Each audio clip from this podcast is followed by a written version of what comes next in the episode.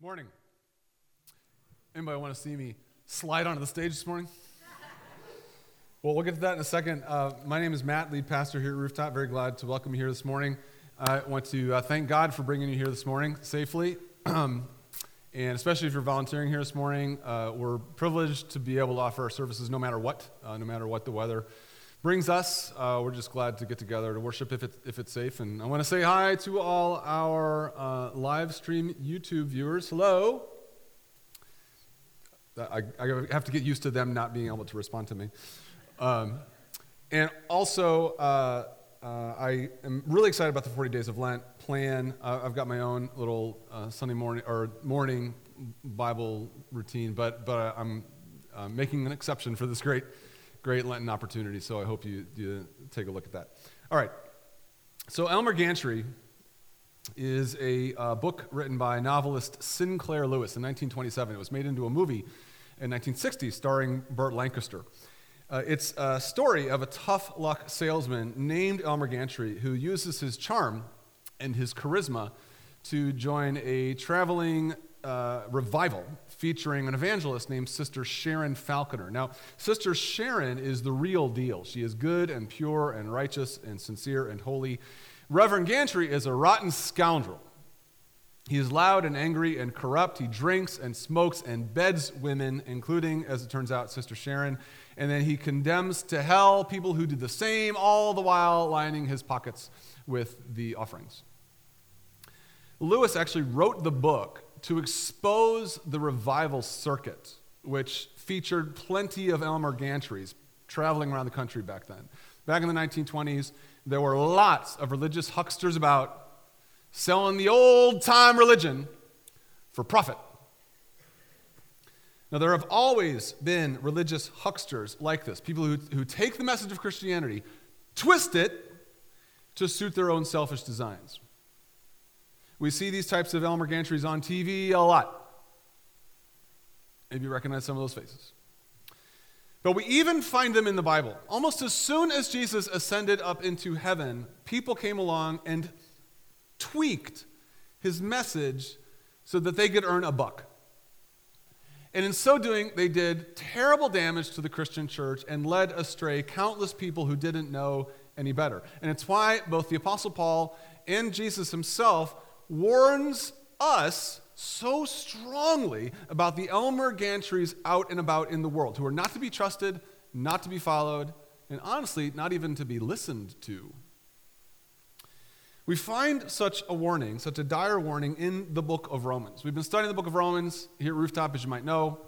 Uh, over the past year and a half or so, we are sort of winding down. We've got like three more weeks in Romans, and we're in a final series called The Continuing Mission, which is all about the last chapter of Romans and Paul's ongoing plans to take the gospel to the ends of the earth. For those of you who don't know, Romans is a very important book in the New Testament, written by a guy named Paul.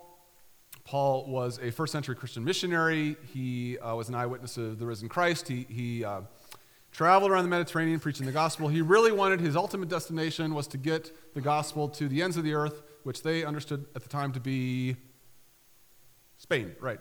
And on his way to Spain, he wanted to stop over in Rome for a little rest and refreshment. So he writes a letter to the Christian church in Rome saying, Hey, I'm coming through. You know, set out a, a sleeping mat for me. And while I'm there, I want to be able to talk to you about the gospel. So he, he spends a, long time in Rome and summarizing the message of Christianity that he wants to discuss with them upon his arrival. The message that uh, a loving God can save condemned sinners like us through faith in Jesus Christ and the transforming power of the Holy Spirit. That's the message of the gospel as Paul describes it in Rome.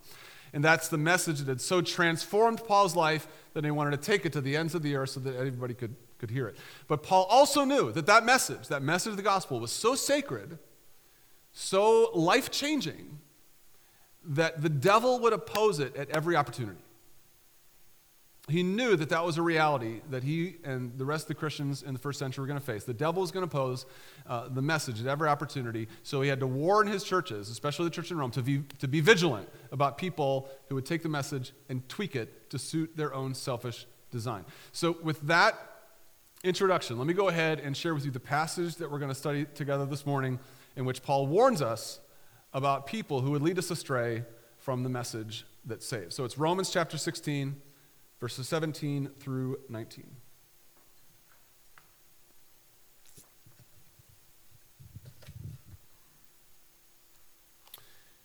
I urge you, brothers, I urge you, brothers, to watch out for those who cause divisions and put obstacles in your way that are contrary to the teaching you have learned. Keep away from them. For such people are not serving our Christ, but their own appetites. By smooth talk and flattery, they deceive the minds of naive people. Everyone has heard about your obedience, so I'm full of joy over you, but I want you to be wise about what is good and innocent about what is evil. Now, like I said, in this final chapter of Romans, Paul's kind of winding the letter down. He's, it's, you might call it a, a business chapter. He, in chapter 16, he says hello to some people, he kind of announces his travel plans. Uh, it just uh, kind of takes care of some, some business. But, but this little section here, these few verse, verses that I just read to you, these are not, this is not just personal business. This is an urgent plea from Paul to the, Christian in Rome, the Christians in Rome to hold fast to the message of the gospel that Paul preached to them and that has saved them from hell. You see, Paul has just spent 15 chapters um, painstakingly summarizing the message of Christianity that can save us from our sins. And again, what's that message? Because all good things bear repeating, that message is that a loving God can save condemned sinners like us through faith in Jesus Christ and the transforming power of the Holy Spirit. That's, that's the message that Paul spent 15 chapters painstakingly summarizing uh, for us and, and the implications of it in our life. And that message is so sacred, that message is so life changing that it needs to be protected. It needs to be guarded from people who would get it wrong and from people who use that message to sow dissent in their churches for their own gain. Now, question who would do such a thing? Who would manipulate the message of Christianity, the life saving message of Christianity, to suit their own selfish purposes? Who would do such a thing? Lots of people. Plenty of people would. In Paul's day, there had already risen plenty of preachers and pastors who taught things contrary to the gospel for their own profit. Some people just frankly made money off the gospel. They preached the gospel and lived off the offerings. Some of them like preached versions of the gospel to kind of split churches and build their own little little congregation and their own reputation. We actually don't know like specifically what false teachers Paul is describing here, but it doesn't really matter because he clearly sees them as a threat. And it's why he warns his readers in such dire terms watch out for those who cause divisions and put obstacles in your way that are contrary to the gospel you have learned. Guarding his flocks against people who would manipulate the gospel was actually a, a, a very important priority for Paul. It was a constant concern of his. In practically every letter he writes, and there's lots of letters that Paul wrote in the New Testament, in practically every letter he writes, he's like reminding people, hey, be careful of people who would steer you away from the gospel. Like uh, to his student Timothy, or Titus rather. Titus is another letter in the New Testament. Titus is sort of a pastoral intern of Paul's, uh, pastoring a church on the island of Crete. And Paul instructs Titus in his letter. He says, For there are many rebellious people, mere talkers, mere deceivers they must be silenced because they are ruining whole households by teaching things they ought not to teach, and that for the sake of dishonest gain.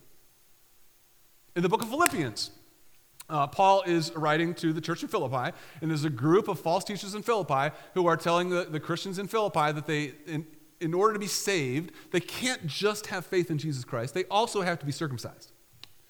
And Paul's like, no, no. No, faith in Jesus Christ is all that God expects. So he writes to the church in Philippi. He says, Watch out for those dogs, those men who do evil, those mutilators of the flesh. Now, Paul, in this sense, is just following the lead of Jesus. I mean, Jesus himself gives some very stern warnings uh, about prophets who come along preaching messages that cannot save people from sin as, Ma- as Jesus says in the Gospel of Matthew, it says, Watch out for false prophets. They come to you in sheep's clothing. Inwardly, they are ferocious wolves. And now, to be honest, Paul and Jesus sound a bit defensive here, at least to my modern taste. In our day and age, we're trained to be so polite and respectful, right? At least most of us, some of us. We're trained to give people a chance to speak if they have a different perspective to share. Everybody deserves a fair hearing, right? And, there, and there's no need to call anybody names like wolves or dogs. No need for that. You know, no need for ad hominem attacks. It doesn't sound like Paul and Jesus care that much about the rules of pleasant 21st century discourse, though. Watch out, they say. Silence them, Paul says. Shut them up. They are dogs, says Paul. Wolves, says Jesus. Again, why so defensive? Well, because the gospel message is precious. The message of God's salvation through faith in Jesus Christ is a jewel. It must be guarded. And also because there really are evil people about, eager to lead people away from God's salvation for their own selfish benefit. These, these wolves and these dogs, they're not interested in healthy debate. They're there for their own appetite. They don't need to be listened to, they need to be muzzled. Paul says they're actually tools of the devil, that dog himself who works very hard to lead us away from Jesus. It's not like the devil sort of gives up. Oh, well, nah, I'm going to let that one go. No, he works very hard to lead people away from Christ. As Paul writes to the Corinthians, for such men are false apostles, deceitful workmen, masquerading as apostles of Christ, and no wonder, for Satan himself masquerades as an angel of light. Paul was very passionate about this. I mean, the Christians in Rome they were his spiritual children. They were, they were going to heaven because of what Jesus had done. Paul loved them too much to be silent when false preachers meandered into their churches and started teaching them things that were not going to save their souls. I mean, he's not some remote, distant pastor here. He, he is their spiritual mama bear. I mean, imagine if you were at a, at, at a park and your children were playing on the equipment and some strange, funny looking guy came up to your kids and, and started making them feel uncomfortable and, and even started like leading them away into the woods. How would you react? Hey, Timmy, give the man a chance. Hear him out. Show him some respect. No. You would scream like a madman, scare them away, and instruct your children in no uncertain terms do not let a strange looking man like that approach you ever again. That's where Paul's coming from here. He loves the people in his churches too much to not warn them of the danger to their souls. This is very important for us to understand. Why? Because many of us have grown too nice to be careful. Many of us have become too tolerant of theological error in the name of healthy debate. Now, don't get me wrong here. Paul has spent a lot of time in Romans helping Christians of different theological stripes learn how to get along. I mean, that's, that was his main point in Romans 14 and 15, uh, that just because, you know, we have different preferences for worship style or different politics, you know, or, or slightly different versions uh, of, of Christianity, doesn't mean we can't, like, get along. Paul clearly thinks that we need to be able to get along. But that's not what, what Paul is dealing with here. He's not talking about Christians who need to learn to get along despite their differences. He's warning Christians, he's warning people like us, about false prophet seeking, manipulative, evil preachers causing division and preaching false versions of Christianity for personal gain. Those types shouldn't be tolerated. They should be exposed and avoided. There's just too much at stake. And there are plenty of selfishly motivated false teachers about. There is always an Elmer Gantry on television. Last month, for example, 2020 uh, did a documentary on Jim and Tammy Faye Bakker, the, the founders of the PTL network back in the 80s. You young millennials probably do not remember this, you weren't even born. But these were some interesting days for those of us who remember them. Jim and Tammy Faye Bakker, do their prodigious fundraising abilities, their, their uh, uh, uh likable charisma. They actually built a media empire with themselves at the center It all came crashing down when they were imprisoned for uh, mail fraud. But into their place stepped a dozen others who picked up right where they left off. We see them on the news, in our churches, we see them in bookstores hawking their wares. Paul's urgent plea is to watch out for these dogs, these wolves who would divide our churches and lead us astray with their teaching. Here's the question, though How do we know who they are? How can we know when we're caught under the spell of Elmer Gantry? Like I said, they're very good at doing what they do. They're very good at pretending to be something they're not, as Paul has said. Even the, angel the, the, the devil comes as an angel of light. How do we know if we're caught under Elmer Gantry's spell? For that matter, how can you know? How, how can you know that even I am not some Elmer Gantry selling you the gospel for his own motives, his own selfish motives? How would you know that? I mean, some of you might be wondering who is this guy? On top of that, this is getting complicated, but how would even I know if I'm authentically preaching the gospel? How do I know that I am not deceived as a pastor? None of these false prophets, at least I don't think so, but none of these false prophets probably started out intending to be servants of Satan.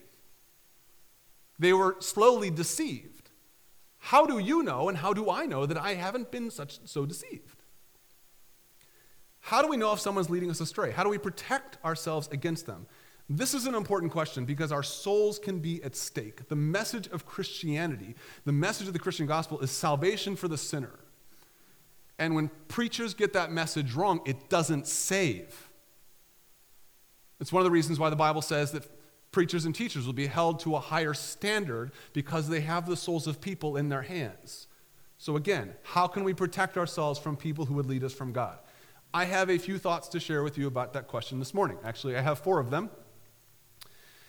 I'm going to call them the ABCDs of protecting yourself from Elmer Gantries of any kind. They're ABCD because they each start with ABCD.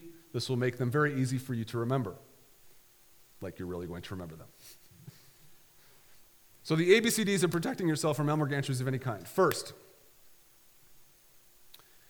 acquire a robust understanding of the gospel. Acquire a robust understanding of the gospel. Uh, the best defense is a good offense, as they say.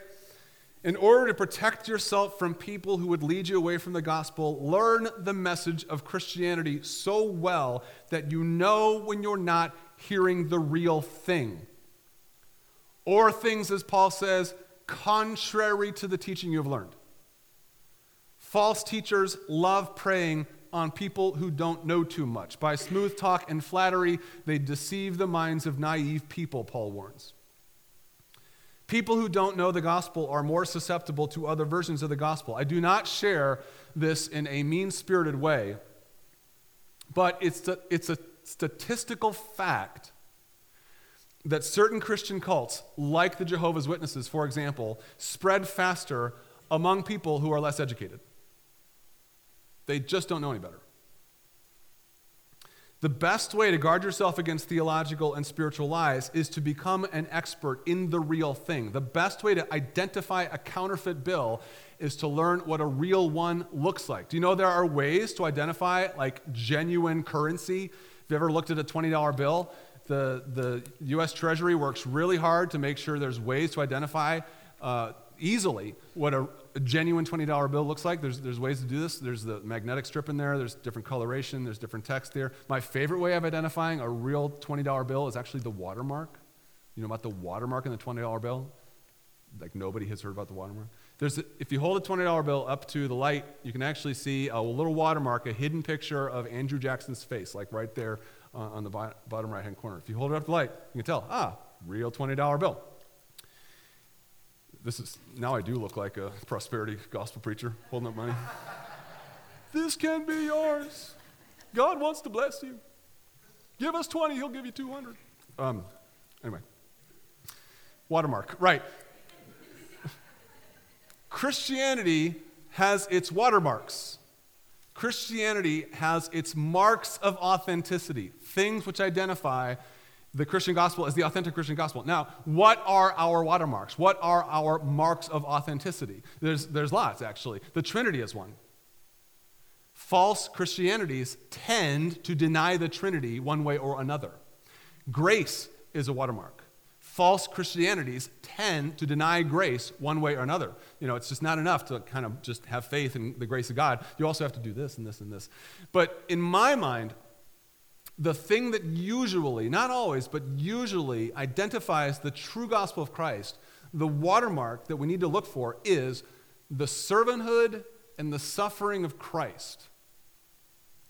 As God's people, we are called to serve others and suffer for the gospel, following the example of Jesus. If you can believe this, a lot of false preachers sort of ignore this aspect of Jesus' ministry that we must serve and suffer as Jesus did. Why? Obvious reasons. They're not going to make any money off of it. No one wants to hear that message that I must serve and suffer as Christ did. But any genuine preaching of the gospel will and should include a call to serve and suffer well for Jesus. That's our watermark. If, if you don't see that watermark when you hold somebody's teaching up to the light, if you don't see the watermark of service and suffering and the, and the Trinity and grace, you're probably being led astray by someone who has been led astray. If you want to protect yourself, protect the gospel inside you, acquire a robust understanding of the gospel. Secondly, be be suspicious of people who tell you what you want to hear. Be suspicious of, uh, uh, of people who tell you what you want to hear. A lot of Elmer Gantrys in the church gain their followings not by telling people what they need to hear, but by telling people what they want to hear. Paul warns his student Timothy of this exact thing. He says, The time will come when people will not put up with sound doctrine. Instead, to suit their own desires, they will gather around them a great number of teachers to say whatever their itching ears want to hear. Now, don't get me wrong, the message of Jesus is good news that we want to hear. I want to hear the message of Christ all day long uh, the message that God saves sinners through, through faith. But the gospel also contains news that I might not be too excited to hear, frankly news about uh, uh, a sin and, and truth and, and holiness. I mean, we've all heard those sermons, right? Those sermons where the preacher said something we just didn't like, we are just offended by, we just disagreed with. And let's be honest, what was our temptation? Well, think it's time for me to find a new church with a new preacher who says things that I agree with, says things I already believe. It's real easy to leave one church and find someone who tells us things we want to believe. Things like, God wants you to be rich, that we don't need to suffer here on earth, that there is no hell, that everybody goes to heaven no matter what they believe. That racism isn't that big of a problem. We took care of that. That America is God's chosen nation. That there's no such thing as sin. That marriage and sexuality can be whatever you want it to be. That's what we want to hear these days. Honestly, that's what I want to hear these days. It would be easier to preach We'd have more people coming. But it's just not the gospel. The gospel is good news to sinners like us, but it's got some tough news that we need to listen carefully to, no matter how it makes us feel. We need to recognize our tendency to find preachers who tell us everything we already believe. This is bad news for us because when we just surround ourselves with preachers who tell us what we want to hear, we're creating an echo chamber for ourselves where we're never really challenged. I'm a big believer, I'm a big believer in understanding the other side of something as well or better then you do your own side. I think this is true in politics too. I mean, you diehard conservatives need to spend more time uh, watching MSNBC to get the other side. You liberals need to spend more time watching Fox News. You'll be smarter and better for it. But far more importantly, that's not my point this morning. Far more importantly, we need to be comfortable listening to preachers who tell us things we disagree with and things we don't like to hear. Our faith will be more solid for it.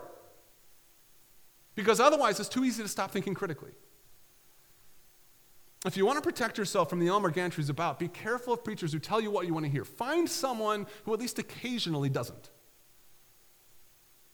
Thirdly, consider their lifestyles and motives. Consider their lifestyles and motives. Paul is clear here that the false preachers the Romans need to worry about have very selfish motives. As he puts it, he says, Such people are not serving our Lord Christ, they are serving their own appetites. There are plenty of people out there who become pastors and leaders and evangelists to make a buck. Uh, or if they're not getting rich, uh, they're at least getting a shot of notoriety or esteem from their pastoral success. That's, that's their, their appetite. Even I am constantly testing my motives for why I am a pastor.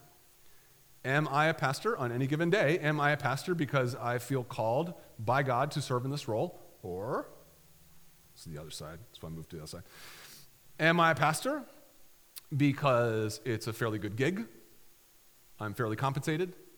And on good Sundays, people walk away thinking more highly of me. Why am I a pastor? I'm constantly weighing my motives. Now, as far as you're concerned, though, how would you test a preacher's motives? I mean, it's hard enough for me to understand my motives. How would you test my motives? Well, that's tricky because we can't really see it in anybody's mind or heart. But we can observe their lifestyle. We can observe if they're walking the walk or just like Elmer Gantry, talking the talk. Now, it's important to remember here that every preacher is a sinner. I, for the record, am a rather impressive one. Every preacher is a sinner. We're not perfect. Even, even I am going to fail the compared to Jesus test. But there's a difference between preachers who are humbly growing in Christ likeness and, and those who just aren't, let alone aren't even trying. Recently, for example, a very well known pastor in Chicago, maybe you've seen this on the Christian Wire, a very well known pastor in Chicago with several churches here in St. Louis. He was fired after his um, megachurch realized that, at least according to the evidence, which is available on the internet and frankly hard to dispute, according to the evidence, he just wasn't a very good Christian. He ran his organization into massive debt. He lived in a mansion. He led through fear and intimidation. He made unsubstantiated allegations against other people. He uh, threatened revenge against people who disagreed with him. I say this humbly because I'm a sinner too, uh, but that pastor needs to retire for good and repent before God before it's too late. And his church members, maybe even more importantly, his church members and elder board need to ask themselves why they allowed themselves to be so misled for so long by someone who so clearly was living contrary to the example of Christ. I mean, a commitment to holiness and character and humility is the confirming mark of gospel preachers. That's our watermark a commitment to holiness and character and humility. As Paul writes to the Thessalonians, he says, Our gospel came to you not simply with words, but with power, with the Holy Spirit and deep conviction. You know how we lived among you for your sake. Paul's very simple but very important point here is that when Paul was in the city of Thessalonica preaching the gospel, it wasn't just the message he was preaching, but it was the life he was living. He didn't just tell them what to believe, but he showed it to them. It's why your pastors and your elders and your deacons here at Rooftop work really hard to hold each other accountable to, as people called by God to live holy lives. I mean, if we are not earnestly, if we as your leaders are not earnestly trying to model Christ for you, you should leave Rooftop immediately and find a different church. But we are, so stay. and tell your friends. We can protect ourselves from Elmer Gantries about by considering their motives and lifestyles. I mean, if, if their lifestyle raises your eyebrow, you can imagine that it raises God's. And lastly, we can defend ourselves with healthy boundaries. Defend ourselves with healthy boundaries. I've already noted how defensive and even rude Paul seems in his warning to the Romans. I mean, regarding these prof- false prophets, he says, keep away from them. Like I said, that seems a little Rude. Stay away. Didn't Jesus spend time with sinners? And here Paul's saying, I'd spend no time with these sinners.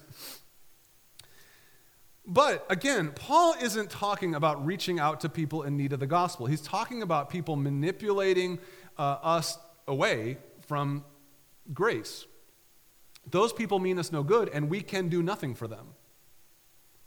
I'm reminded of uh, the financial meltdown in 2008, 2009. I'm not an expert on these things, so take this with a huge grain of salt. But to my understanding, the meltdown was at least in part caused by predatory banks selling expensive mortgages to vulnerable people who didn't know any better. They defaulted on their loans, they got kicked out of their houses, and the bankers who sold them these loans crashed the economy, got off scot free. Those lenders who showed up to people's doorsteps selling them expensive mortgages, they, they didn't need to be entertained. They didn't need to be like served lemonade. They need to be sent along. The lesson here is that we need to be careful who we let into our homes, who we let into our lives. We are more vulnerable than we think we are.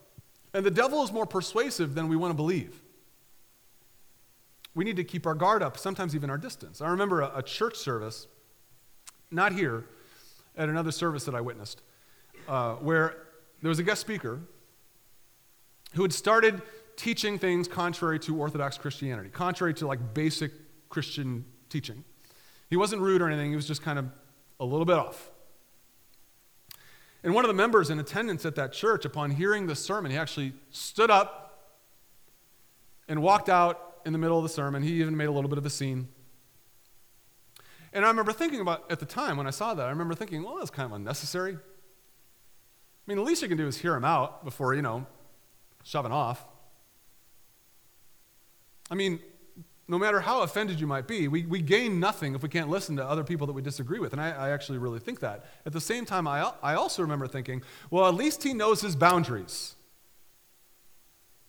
At least he's standing up for his understanding of the gospel and is not given the devil any sort of foothold to lead him away from Jesus. I mean, if walking out on an errant preacher uh, is what our souls need to protect the gospel in our lives, then run for the exits.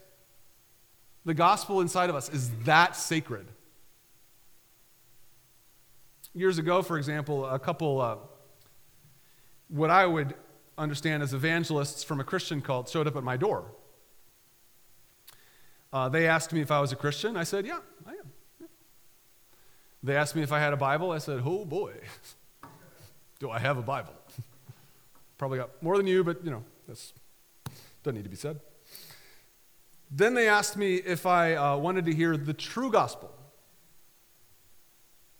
the true gospel, the true revelation that God had given us. They asked me if I wanted a, a, a, a better, more updated version of the Bible. Now, you know me, I'm always up for debate. I pride myself on being open minded. I really don't like to be rude. But I know what kind of Christian I am. I know what I believe. Plus, I am not embarrassed to tell you this, I was in the middle of a really interesting movie. so I said, no thanks. I shut the door. It might have even made a little slamming sound. I actually still feel bad about that. I can see their faces, like, ah! And I really like, don't like disappointing people. But I want the gospel of Jesus Christ to fill my home. I want the gospel of Jesus Christ to fill my mind, my heart. I want my family to hear that gospel. I have my boundaries. We all should. We who are Christians should be careful about what we fill our homes, lives, and hearts with. I don't fill my life with pornography. Why would I fill it with heresy? Just for the sake of debate and intellectual curiosity?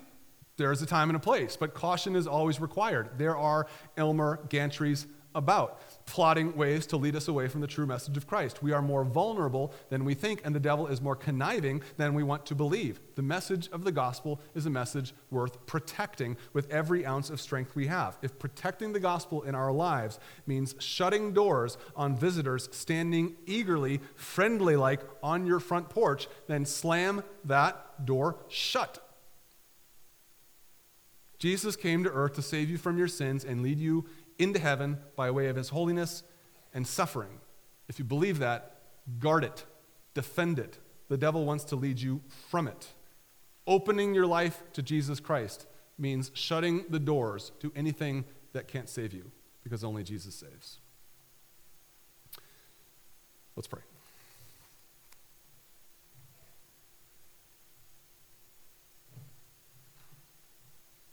Father, we thank you for the message that you have shared with us that you save condemned sinners like us through faith in Jesus Christ and the transforming power of the Holy Spirit. On this snowy, icy morning, I'm reminded of what a great distance you came to share that message with us. You braved roads covered with snow and ice to make your way from heaven to earth so that we could hear the message that saves. And I pray that we can protect it by understanding that gospel message, recognizing the way that there are people about, dogs, wolves, who would want to lead us from it. Give us discernment, wisdom. As Paul says, help us be innocent of evil, committed to the good.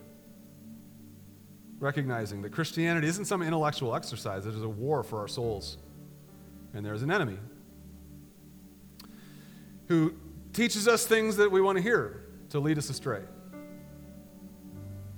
that the gospel can make us rich, that the gospel can make our lives easy, that the gospel has no nothing to say about sin, the sin in our lives. That's not the gospel. We thank you for preaching the gospel to us.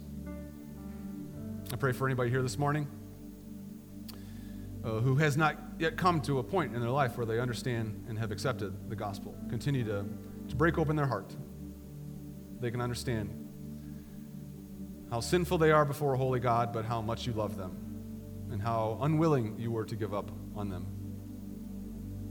The devil wants to lead us away, but to an infinite degree, you love us more and want to lead us all the way to heaven. Thank you for this time together we have this morning. pray these things in the name of your Son, Jesus Christ, and by the power